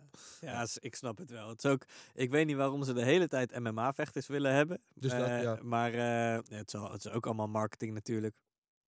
Maar ik snap het van Dana White wel dat hij er nu gewoon genoeg van heeft, weet je wel. Dat, eh, Ja. En hij zei ook inderdaad dat eh, de La Hoya had dan een video gemaakt en eh, tegen UFC-vechters gezegd van als je meer wil verdienen dan je ooit hebt verdiend daar, dan moet je naar hierheen komen. En toen zei Dana White, eh, nou, Chuck Liddell was bij het ehm, eh, event afgelopen weekend. Die heeft natuurlijk een MMA-event onder de Loya gedaan. En toen zei hij van, nou, vraag maar aan Chuck eh, hoeveel die daaraan heeft verdiend. Want dat zal waarschijnlijk dan ook vies tegen zijn gevallen. Dus eh, vond ik wel een mooie. Ja, Heet, eh, dat, dat, dat deed hij goed. Ja. Verder nog genoten van, van Til en eh, Kimaev. die, Zo, dat mes. die, het die live gingen met elkaar. Wat gebeurde met de mes? Die heb ik... Nee, nee, ze zetten aan een Instagram live chat. Ja. Chimaev en Darren Till. Ja, En Darren Till zat in de auto ja. met zijn vrouw. Mm. Gaf er nog een paar eh, denkbeeldige smacks. Ah. En eh Chimaev zat thuis op de bank. Maar die zit een soort... met, eh, pakt hij een enorm knipmes. met zo'n... eh, ik doe het voor de mensen ja, die luistert. Maar Ja. eh, het maakt best een groot formaat mes. ja. Die zat met een mes te spelen. Dus had Darren Till zit van... Nou, wat pak je nou een mes? Weet je wel. Ja. Probeer je me te intimideren of zo. Maar... eh, eh, Ah, mooi. het was wel grappig. Ze hadden een heel vriendelijk gesprek. Ja, heel lief. Wel leuk. Ja, ja. Maar eh, eh, wel van, eh, ja, ik wil wel tegen jou vechten. Als Ja. we gaan we ook even vechten. I will smash you. Nou, je, bent niet, je bent niet snel genoeg voor mij en zo. Dus, Dat was mooi, ja. Dat heb ik gezien, ja. ja, ik vond het wel leuk. hey, zullen we gaan matchmaken? Zullen we gaan matchmaken en zullen we kijken of onze grote vriend Marcel Dorf al in de lucht is. De man die natuurlijk alles weet, alles kijkt, alles bijhoudt voor ons. eh, het laatste nieuws en eh, elke nacht tot diep in de nacht eh, alle krochten van, van de wereld afstruint. alle mogelijke MMA-wedstrijden die er zijn. Marcel, ben je daar? Ja, ik ben er. Ik heb genoten van een mooi evenement afgelopen zaterdag, Marcel. Ik zag jou ook, we hadden het net al over die juryleden. Ik zag dat jij daar ook groene geel en ergens Mhm. af en toe. Mhm. Ja, Ja, man, ik bedoel, kijk, als een bepaalde partij 30-27 geeft, waar gewoon de tegenstander gewonnen heeft, dan, eh, dan heb je niet veel van begrepen, volgens mij. Maar goed. nee, hè? Nee. Nee, nee. Ja, we hadden het net al eventjes over eh, inderdaad eh, eh, Mark Goddard. hè, die gaat online een cursus geven Mm. eh, eh, voor juryleden en ook voor scheidsrechters. Goed initiatief, denk jij? Ja, is wel een goed initiatief. Of het echt werkt, is een tweede, man. Ik, eh, ik heb nog altijd het idee van eh, dat ze ehm, gewoon bij de, dat die, dat die judges gewoon een schermpje bij zich moeten hebben waar ze ook op kunnen kijken. En dat ze niet alleen in de hoek zitten en geen scherm voor hun neus hebben. Dat ze maar van één hoek zien. Want ja, ehm, dit is belachelijk, man. Dat is al de zoveelste keer. En eh, in, Houston, in Houston is het helemaal erg de hele tijd. Er was Ja. ook een, die vorige, dat vorige evenement met Jones tegen Reyes en nog een paar andere partijen daarop. Ja, ik, ik weet niet wat die mensen hebben daar, maar eh, het is in ieder geval niet goed. Nee. Ja. het zo zeggen. Ja, het probleem een beetje hoe dat in Amerika gaat. Ik ben daar ook wel eens bij geweest. Dat wordt natuurlijk gereguleerd door de state commissions. En in sommige staten is het inderdaad erger dan in andere staten. Texas is het inderdaad over het algemeen notoriously, eh, zou ik bijna zeggen, slecht. Ehm, maar het zijn eh, ja, mensen die doen ook boksen en ook kickboksen. En die doen een aantal sporten. En je kan natuurlijk niet overal expert in zijn. Dus als jij normaal alleen maar bokswedstrijden doet en je moet... Ja, ik stel me dat een beetje zo voor dat er gewoon de expertise gewoon een beetje ontbreekt eh, bij die Ja, mensen. Omdat ze te veel petten op hebben. Ja. Hey, zullen we gaan matchmaken, jongens? Zullen we dat doen? En nou we er toch zijn, eh, Marcel, filosofeer lekker met ons mee. Ja, de vraag der vragen natuurlijk, eh, die net al bij de kijkersvraag, of de luisteraarsvragen terugkwam. Wat te doen met Oliveira, de nieuwe koning van de lightweight divisie. Ja. Ja, de Ah, keuze is reuze, maar Ik denk wel dat het uit- gewoon de winnaar van McGregor tegen Poirier gaat worden, toch? Ik bedoel, ik vind dat het meest logisch. Cage heb je natuurlijk ook nog, Darius doet het nu goed. Maar ik denk dat dat hem gaat worden. Het lijkt me ook wel, wel logisch. Wat, Marcel, wat denk jij ervan? Ja, man, als ze niet voor de vierde keer opeens tegen elkaar willen, dan, eh, dan, eh, ja, dan eh, lijkt me dat ook het meest logisch, inderdaad. Ik denk dat eventueel als, als backup eventueel Justin Gaethje, maar ik denk dat de UFC echt de winnaar van Poirier tegen wil. Dus ik denk inderdaad ook dat, wat jij zegt. ja, en dan helemaal als het Poirier wordt natuurlijk, want dat zou natuurlijk in eerste instantie al de gegadigde moeten zijn om, eh, om de bel te vechten. Dus eh, als er iemand verdient, dan is hij dat ook wel. Dus wat mij betreft is dat ook eh, the way to go. En als ze dat niet doen, dan zou dat inderdaad eh Gateje moeten zijn. En eh, als het niet Gateje is, dan zou het wat mij betreft Gateje tegen Chandler moeten zijn. Ja, dan zijn we meteen bij Chandler, bij de volgende, Precies. wat we met hem gaan doen. Ja, dat zou toch wel een, een goede peukpartij zijn ook. Ja. Tegen Ja. Chandler. Ik wil het zien. Allebei ook eh, natuurlijk de laatste keer eh, voor de titel gevochten en verloren. Dus eh, in die zin zou het in die zin ook wel passen. Ja, die zou ik ook wel willen zien voor, voor Chandler. Want wat, ja, wat zou een andere optie zijn? De verliezer van McGregor tegen Verlies Poirier? McGregor. wat Nou, heb- Hughes kan eventueel. Maar ja, Ja, ja, Darius zou, eh, zou kunnen, maar Darius heeft al gezegd: ik ga er even uit. Die, eh, die wordt vader binnenkort. Dus die Oh ja, tuurlijk. Ja. was einde van het jaar, misschien wel begin volgend jaar wil die terugkomen. Dus Hm. eh, ja, die heeft zichzelf een beetje uit de markt geprezen. Ja, Chandler ook jammer genoeg. Ja, en verder dan dat gaan we richting Dos Anjos, Hoeker. Mm. Ja. Marcel, wat denk jij voor Chandler? Ja, ik denk eh, inderdaad eh, dat eh, Chandler Gaethje, ik denk dat het wel een, een leuke partij zou zijn. Ik, ik zou ook wel zijn voor eventueel, ehm, eh, als Islam Makachev van Thiago Moises wint, eventueel tegen Chandler. Hmm. Maar ehm, eh, ik, eh, weet je nog, toen, toen Chandler de UFC binnenkwam en Islam zat zonder tegenstander, dat, dat Islam had gezegd van ik wil wel tegen Chandler. En toen Chandler zei, Chandler zei eerst van ik ben een hele grote fan van Khabib. En daarna zei hij van, ik heb nog nooit van Islam Makachev gehoord. Dat ik zoiets van, eh, ja, dat is een van zijn vaste trainingspartners. Dus ik vind het knap als je daar nooit van gehoord hebt. Maar eh, dat lijkt me ook wel een leuke partij, mocht Makachev zijn aankomende partij winnen. ja, Zeker, zeker. Maar dan is wel een groot risico voor de UFC om eh, een nieuwe speeltje Chandler wel meteen helemaal kapot te maken, denk ik. ja, toch? Als hij daar ja, ja, ja, en wat ik ook Ja. niet, en dat gaan ze denk ik niet doen hoor, en dat zouden ze ook niet moeten doen. Maar waar ik ook niet heel veel problemen mee zou hebben, is als ze een rematch doen met Oliveira en Chandler. Misschien dat we dat later down the line nog een keer moeten doen. Maar eh, nou, wat ik net zei, is een wedstrijd van als ze tien keer tegen elkaar vechten, dan winnen ze waarschijnlijk allebei Hm. vijf keer. Dus Ja, het, inderdaad, wat, dat, nog, nog even eerst Ja. wat andere dingen. Maar wat Chandler ook na, na die partij zei, over een tijdje dan eh kom, komt kom nog wel. Precies, ja, ja, ja, ja. En Oké. eh, ja, Makachev gevochten, die vecht inderdaad tegen, tegen Moises eh, binnenkort. Een beetje een rare wedstrijd vind ik dat. Maar, ehm, want we hadden het net over Darius. Want wat gaan we met Darius doen? Want Darius kan je wel zeggen, inderdaad, dit is nu gewoon top 5 of top 6. Hè? Want die gaat wel een paar plekjes eh, gaat die stijgen nu. Ja. Nadat hij van, eh, van Ferguson heeft gewonnen. Eh, maar heeft zichzelf ook tegelijkertijd inderdaad een klein beetje alvast buiten spel gezet. Door te zeggen, ja, ik wil eventjes een beetje een break hebben. Nou ja, weet je, de UFC houdt daar niet van. Maar die wil het vechten. Overal ja tegen zeggen. En gewoon gewillige Max Schaap zijn. Maar ja, eh Makachev, stel dat Makachev wint van Moises. Wat natuurlijk wel aannemelijk geacht moet worden. Ja, eh, tegen die tijd dat dat gebeurd is en eh Darius wil terugkomen, weet ik wel, ergens einde van het jaar, begin dit jaar. Nou, Het zou niet? nog wel een leuke wedstrijd zijn voor, eh, voor Darius. Want voor de rest, ja, weet je wat het is? Hij komt die top 5, top 6, maar inderdaad, we zeggen, nou, ja, we gaan Oliveira nu tegen of tegen Poirier tegen Gaethje. En dan Chandler waarschijnlijk tegen Gaethje. Eh, of misschien Oliveira tegen McGregor als je wint van Poirier. Eh dus Darius, je blijft daar wel een klein beetje eh, sowieso eh, aan de zijlijn staan, denk ik. Ja, ja, ja, ja. wat denk jij voor Darius, Marcel? Ja, moeilijk man. Ehm, eh, ik- denk dat hij, ehm, dat hij wel iemand onder hem gaat krijgen dit keer. Eh, ik denk niet dat ze weer, dat ze weer iemand van. de dat, hij gaat nu waarschijnlijk in de top 5 komen. Ferguson stond vijfde. Dus ik denk dat hij in de top 5 gaat komen. Of misschien uh, zat er maar eentje boven tot hij op 6 Ja. komt.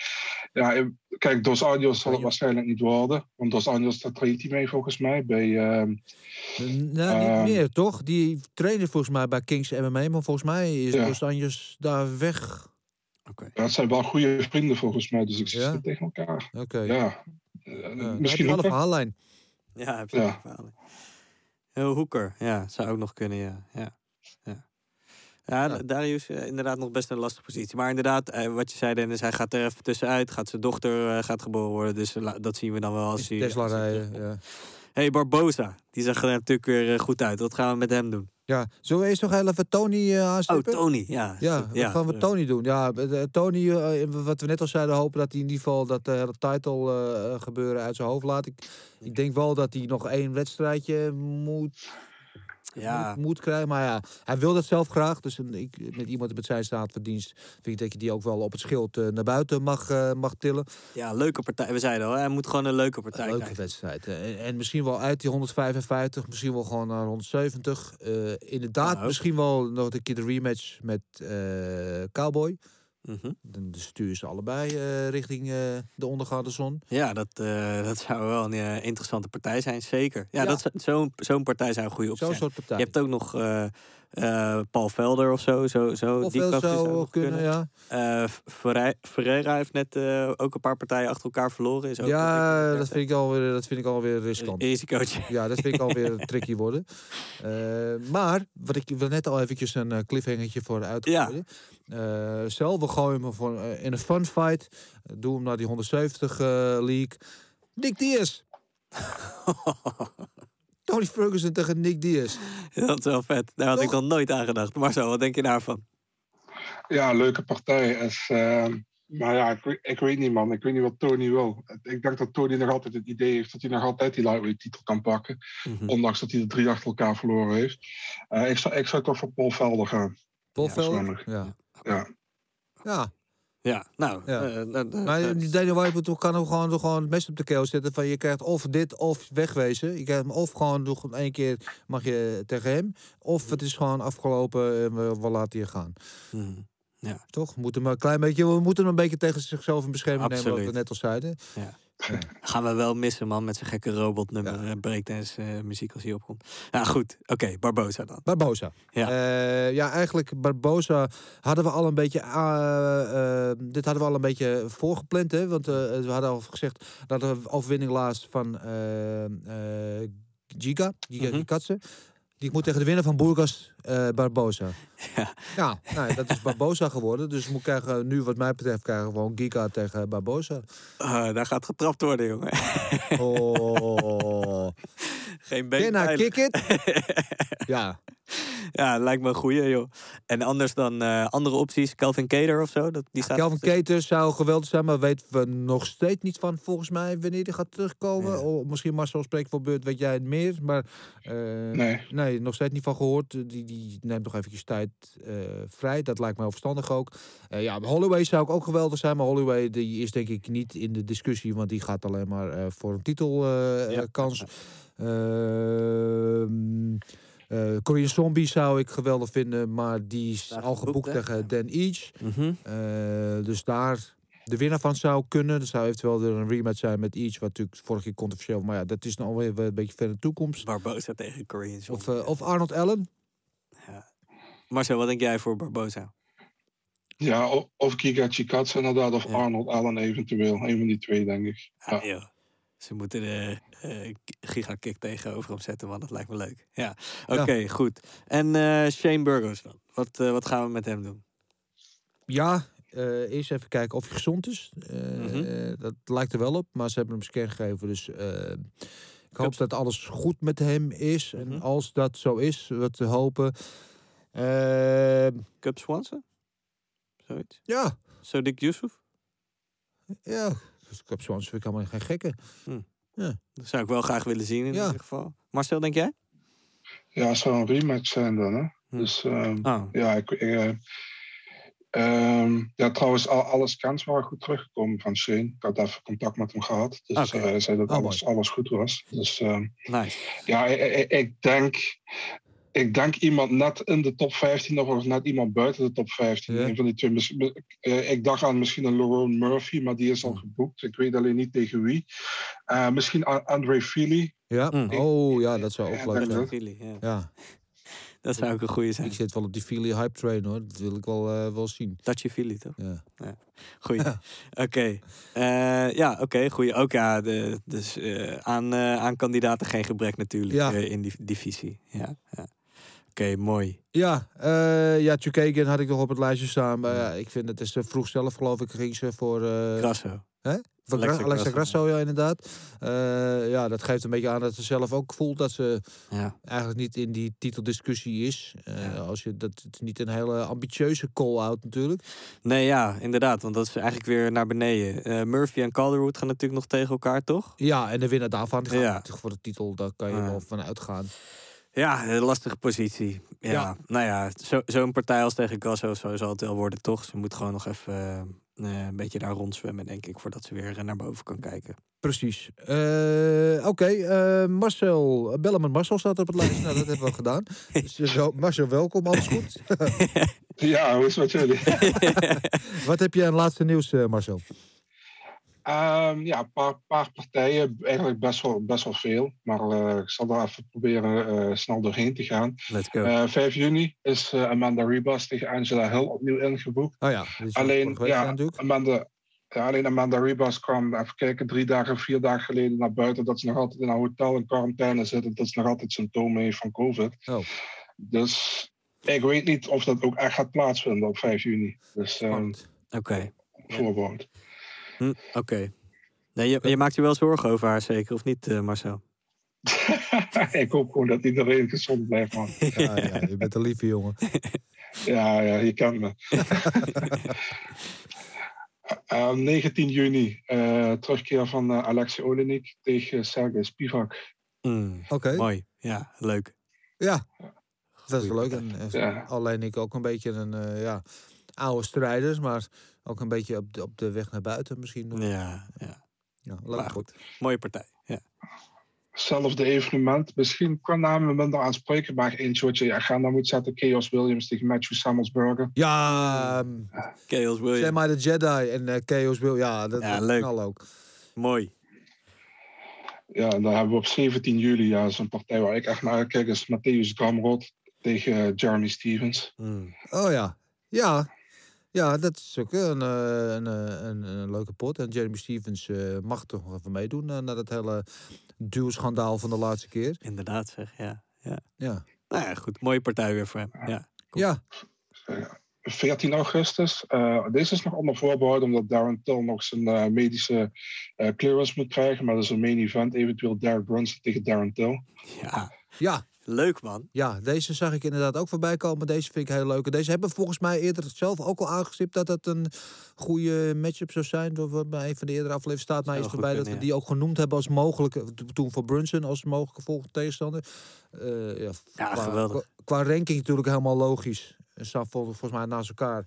En eh, qua matchup volgens mij ook hartstikke leuk. Ik vind Brunson ook op social media lekker bezig de laatste tijd. Met allemaal memes Ja. die hij maakt en zo. Dus ik ben benieuwd. eh Darren Till is natuurlijk eh, top notch als het gaat om, eh, om social media Dus shithousery. battle gaat winnen. Precies. Dus ik, ik heb er zin in, de, de opbouw naar Ja, deze partij. ik Ja, ook. Leuk. Ja, een week later. middleweight divisie blijft bezig. Main event. eh, Paulo Costa, Jared Cannonier. Mm. Ja. Ja, In potentie ook vuurwerk natuurlijk. Eh, twee heavy hitters eh, tegen elkaar. Ook eh, volkomen logisch. Nummers 2 en 4 op de ranking. Ja, toch. Hopen dat we sober Costa krijgen. het is volgens mij dus, valt het midden in de Albert Heijn wijnweken. dus het wordt nog lastig. Nou, ja, zin in. Mooie partij in ieder geval. Hopen om je op te verheugen. ja, Ja. Elke soort van eh, middleweight eh, toernooitje krijgen we dan eh, weer. Hè? Ja. Twee weken achter elkaar. En dan komt er alweer een nieuwe contender uit in principe. Toch zoiets? Goeie. Ja, en tot slot voor de King of Rio de Janeiro. eh, Thiago Santos, Johnny Walker op 25 september. Dat is een mooie partij. hè. Ja, Ik hoop dat we Santos weer eens even goed gaan zien. Weet je wel? Want Ja. het is toch even geleden dat we hem echt eh, goed hebben gezien. Ja. Jones, denk ik. eh, de laatste twee partijen was hij toch een beetje lekker lastig. precies. Ja, tegen Johnny Walker mo- moet het wel spektakel worden. toch? Ja, en, en Johnny Walker, die natuurlijk nu bij eh, eh, John Kavanaugh eh, Mm. traint. En dat, ging de vorige keer ging dat in ieder geval heel goed. Dus Ja. ik ben benieuwd. Ja, leuk. Ja, mooie partij, Marcel. Leuk. Yes, Top. Eh, dan is het weer Gokken. gokken op knokken. Let's go. Nou, eh, voordat we naar het komend weekend gaan kijken naar UFC VK 27, wil ik heel eventjes eh, terug naar vorige week. Want over gokken gesproken. Hmm. Je hebt zo'n eh, app waar ik, waar ik op zit, MMA Forecaster, waar je dan de wed- wedstrijden kan voorspellen. Hmm. Ik had, dus wat waren geloof ik 13 partijen afgelopen weekend, 12, 13 partijen. Ik had er twee goed voorspeld. waarvan eentje was Jukaken die in mijn ogen eigenlijk verloren had. dus ja, ik heb totaal gefaald. Totaal Echt gefaald. totaal gefaald. Ik En vind, eh, eh, zet je ook ergens geld nog een beetje in? zeg ja, maar? ja, ik, heb, eh, ik had wel weddenschapjes geplaatst. Ik Mhm. had een, eh, een parlay onder andere met Chandler en Ferguson. Mm. Nou, dat was natuurlijk al gewoon verloren geld. Als die Ja. hadden gewonnen, was dat wel een leuk zakcentje geweest. Ja. Ehm, ik had een parlay volgens mij met. eh, ik weet het niet, niet eens meer. Nou, het was in ieder geval, het was allemaal kommer en kwel. Het was allemaal kom maar in. Het was allemaal kom, het was echt gewoon kut. gewoon eh, geld verloren, maar vooral voor mezelf heel veel eh, aanzien en geloofwaardigheid. Maar ja, goed.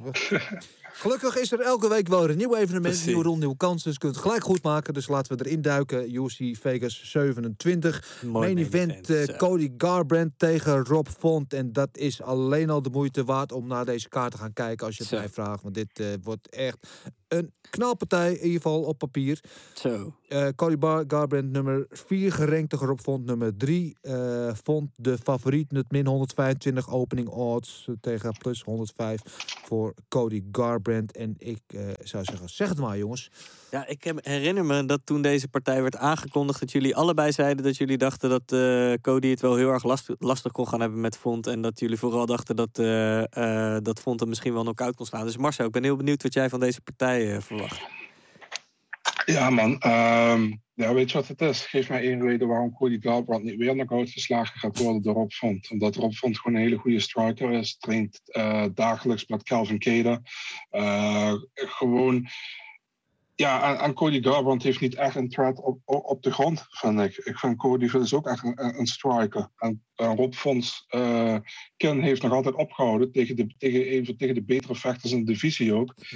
En Cody Garbrandt's kin is een beetje suspect geworden de laatste tijd, vind ik. Dus ehm, puur op dat, en ik vind dat Font gewoon in een betere flow zit, ga ik voor Rob Font. Ik denk dat hij hem ook nog uitslaat in de tweede ronde of zo. En de nog gaat verder. Ja, ik ga je dat toch een heel klein beetje tegenspreken.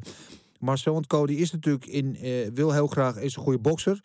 Eh, eh, in mijn ogen qua voetenwerk, het mooiste voetenwerk in, in deze divisie. Maar heeft natuurlijk wel een hele degelijke worstelachtergrond. Hm. Ehm, en als we Rob Font kijken, is zijn laatste twee wedstrijden tegen Moraes en Ricky Simon.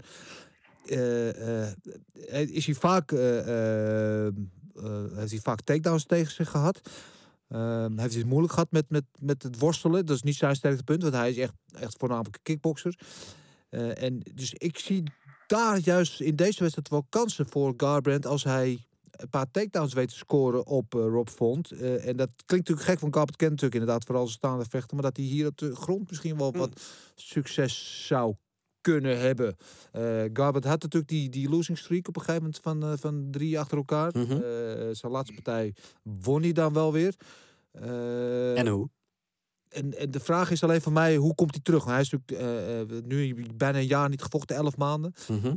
Hij heeft COVID gehad, maar echt de zwaarste vorm van COVID. We hebben daar ook gehoord in een interview dat hij ook longproblemen en, en, en, en longontsteking en hartproblemen en weet ik veel wat er meer allemaal had. Dus eh, de grote vraag is, hoe is hij daarvan hersteld en hoe komt hij daarvan terug? Nou, gaan we ervan uit dat hij gewoon 100% fit is. Eh, dan wil ik hier wel een gokje wagen op eh, Cody Garbrandt. Het is een vijf ronde gevecht. Ik zou zeggen een TKO ronde vier. Oké, sick. Ik ga voor een beslissing voor Garbrandt. Jij gaat van beslissing voor Ja, Garbrandt. ja. Ja. Ja. ik ben wel fan. Ik vind Rob Font ook fantastisch, maar ik Ja. ben wel fan van, van Garbrandt. Eh, gewoon een hele, Ja. ja. zijn verhaal. Het ook wel dat verhaal met het met, met dat jongetje met kanker die waar, waar die de titel voor ging winnen, weet Mhm. je wel. En die die toen ook had meegenomen naar de kooi zo. Mm. Eh, Ja, zijn geëpileerde wenkbrauwen en zo. Weet Ja. je. het, is ook, het is wel een figuur, maar ik, ja, ik kan hem heel goed hebben. Ik vind, ik vind hem mooi. Dennis, Ja, mag ik je wat vragen eh, over Garbrandt? Ben Ja. je niet bang dat als, als hij een klap krijgt van Rob Font, dat hij getriggerd wordt en dat hij weer op emotie gaat Mm, vechten? Dat wat is- ik bedoel? Dat zijn gameplan een beetje de, de, de deur uitgaat en dat hij eh, weer met hem gaat traden, zoals hij wel vaker heeft gedaan in andere partijen. Ja, dat is natuurlijk wel het grote gevaar. Want Rob Font heeft natuurlijk wel bakstenen in zijn handschoenen zitten. Die het echt een ongenadig harde klap. Ehm, ik heb daar in die zin wel vertrouwen in. Nu Garbrandt natuurlijk ook is overstapt ook naar, eh, naar coach Mark Henry. Eh, het geldt als, natuurlijk als een, als een tactisch genie. eh, met, met het gekke systeem van hem. En in zijn vorige wedstrijd tegen Assunção, tegen Garbrandt, liet ook wel zien dat hij het ook wel met, met ja, dat hij wel zich aan zijn gameplan wist te houden. Ook op het moment dat het even eh, niet zijn kant op ging. Nou, hele interessante partij in ieder geval. Ja, ik, Ja. Ik, ik, ik snap wat jij zegt, Marcel. Eh ja, we moeten het gaan zien. Ik weet het niet. Ik heb er wel vertrouwen in. Ja. Ja, de volgende partij, eigenlijk eh title eliminator bij de strawweights bij de vrouwen. Esparza tegen Jan eh Sionan. Eh, Dennis, trap jij deze af? Ja, de nummer 4 tegen nummer 3 ook hier. Net als bij eh Garbrandt eh Font. Hmm. Eh, Sionan eh, de favoriet. Min 185 tegen plus 160. Ja, klassieke grappler tegen striker. Eh eh Esparza misschien wel de beste grappler in deze divisie. Eh Sionan die natuurlijk eh, op de voet eh, zeer eh, vaardig is, moeten we Mhm. zeggen. Zeer talentvol. Hm. Ehm, ja, en eh, Esparza heeft het natuurlijk wel eh, vrij lastig altijd juist tegen dat type strikers. Zoals bijvoorbeeld tegen Marina Rodriguez, tegen Joanna Jędrzejczyk. Mhm. En dat wordt hier ook weer hetzelfde laken ehm, pak. Dus de grote vraag is van, weet ze wat te doen met de takedowns en, en weet ze wat te doen op de grond? Dan heeft ze hier een kans. Zo niet, dan zie ik deze partij toch echt naar, naar Sionan gaan. En denk ik dat, deze, dat ze deze partij op een decision eh, eh, gaat winnen. Ik ga daar helemaal in mee. Ik heb ook een eh, beslissing voor Sionan ingevuld. Eh, Marcel, wat denk jij ervan? Ja, je, voor mij is het altijd wat dat betreft heel simpel. Als ik 50-50 op een partij ben, eh, en ik ben best 50-50 omdat het echt een striker tegen een grappler is, ehm, dan neig ik vaak naar de grappler. Dat is puur omdat ik vind dat, eh, dat de Unified, of de, de, de Unified Rules dat de UFC gebruiken meer in favor is van een, van een wrestler dan van een, eh, dan van een striker. Dus ehm, ik, ik verwacht dat Esparza 100% naar de grond gaat krijgen. Als dat niet gebeurt, dan 100% dat Jan wint. Maar ik verwacht wel dat ze naar de grond gaat krijgen. Minimaal twee van de drie rondes. Zoals ze meestal doet. En dat ze een 29-28 wint. Dat verwacht ik eigenlijk. Ja. ja, maar als je de vorige wedstrijd van Esparza was tegen eh, Marina Rodriguez, eh, ook Tucker Strikers, die kreeg ze op een gegeven moment ook naar de grond. En juist op de grond liep Esparza de grootste schade op met die ellebogen eh, van de bottom van eh Esparza. En dat is natuurlijk iets wat van Sionan ook wel zouden kunnen verwachten. Dus ik- Klopt, maar dat, dat wordt niet gescoord vaak door, door, door de judges en, en, en de UFC. En dat is wel een probleem. Dat is juist het probleem met de judging. ja, Ah, daarom zeg ik ook dat ik denk dat daarom die, die, die regels eh, meer, meer een voordeel zijn van een wrestler. Omdat van de onderkant vaak, kijk, eh, Bas Rutter tegen Kevin Randleman is een goed voorbeeld waar dat wel gescoord werd destijds. Maar Ja. ja. vaak niet. Dus ja, vandaar. nee. Maar eh, nee, het werd niet gescoord door de judge, maar het werd wel gescoord op de, op de ogen. Want dat, wat, er was Ja. nog meer van over na die wedstrijd. Eh, dus eh, nou, we, zullen- we zullen zien hoe dat gaat. Interessante wedstrijd en inderdaad ook waarschijnlijk wel een, Ja, een title eliminator. Dan hebben we nog Justin Tava tegen Jared Vanderaa. Ja, dan wil ik voordat we deze Oh. t- partij gaan analyseren, eerst wel even vinden, horen van jou, Marcel, wat jij vindt dat deze partij überhaupt op de maincard staat. Want daar heb volgens mij wel Absolute verschrikking. Absolute verschrikking. Ik, ik begrijp daar niks van, weet je. Kijk, de UFC is gewoon aan het hopen dat zo'n, ja, niet eens een top 15 heavyweight partij, dat het gewoon in een, in een one-punch knockout eindigt. Daar hopen ze gewoon Ja, op. Maar kijk, je hebt vorige keer ook gezien die partij van Maurice Green tegen Marcos Rogério de Lima. Ja, Die wil je gewoon niet op een maincard hebben. En vooral niet voor ons om vijf uur s'nachts. Weet je, Ehm, daar zit niemand op te wachten. En ik begrijp dat echt niet. Je hebt veel betere gevechten op de prelim staan. Die, die, die daar gewoon op hadden gehoord op de maincard. Maar goed, en ik snap ook niet de, pla- de plaats. Kijk, het staat gewoon op, als, eh, achter het, voor het komen event. En dan Ja, heb je als opener heb je Jack Robinson tegen met Shabazian. Dat snap Ja. ik echt niet, man. Ja, ja, ja, ik ben het helemaal met je eens, maar ik weet hoe jij erover denkt, Marcel. Dus ik wil je dat graag nog eventjes, eh, dat je dat even kwijt kon. Dus blijft het ook maar in je systeem zitten. Dankjewel. Dankjewel. Oké. Maar eh, ja, Justin Tafa tegen Jared van der Rade. De ene is eh 1 en 2 in de UFC. En de andere is eh eh 1 en 0 in de UFC. Ja, Tava Ja. favoriet, min 205. Ehm, ja, gewoon puur om Marcel te stangen zeg ik. eh, Tava knockout eerste ronde. Marcel, wat denk jij? Ik sluit me daar volledig bij aan. En meer wil ik er niet over kwijt. Dennis, wat denk jij? ja eh, ik heb eh, sowieso wel een eh, persoonlijke voorkeur voor Tafa. Omdat ik zijn broer goed ken vanuit eh, Oh ja, Glory. Ja, Junior Tafa, die daar... dat is wel een wilde gozer ook, toch? hè? Die junior Tava is Ja. wel een wilde gozer, toch? Hele Hij heeft toen aan een toernooi meegedaan, toch? Ik begreep dat hij toen eh soort van... eh, het boeide hem allemaal niet zoveel. een beetje hij lang hij levende is inmiddels lol. wel wat serieuzer geworden. en, eh, maar hij was alleen maar aan het blowen en aan feest aan het vieren en zo. En, maar zij zitten natuurlijk in die, in die, die, die Samoan kliek. hè. Zij Ja. zijn allemaal de protégés van Mark Hunt. En eh, eh, wie zit er nou nog meer bij? Andere heavyweight ook, de UFC. Shui Vasa. Chewy Vassa, Chewy Vassa inderdaad natuurlijk. eh, eh, ja, ik, ik, ik, ik ben een keertje in New York met ze op stap geweest, bier met Ah. gedronken. Nou, dan kom je wel binnen met een paar gasten hoor. Zo, Uit de schoen ook gedronken? of- Nee, ze hadden geen schoenen gedronken, maar wel gewoon überhaupt heel veel gedronken. Zo, En eh, ik val dan op een gegeven moment om en zij blijven gewoon staan. Dat Ja. is dan weer het verschil, hè. daar past hoop Eh, bier in, ja.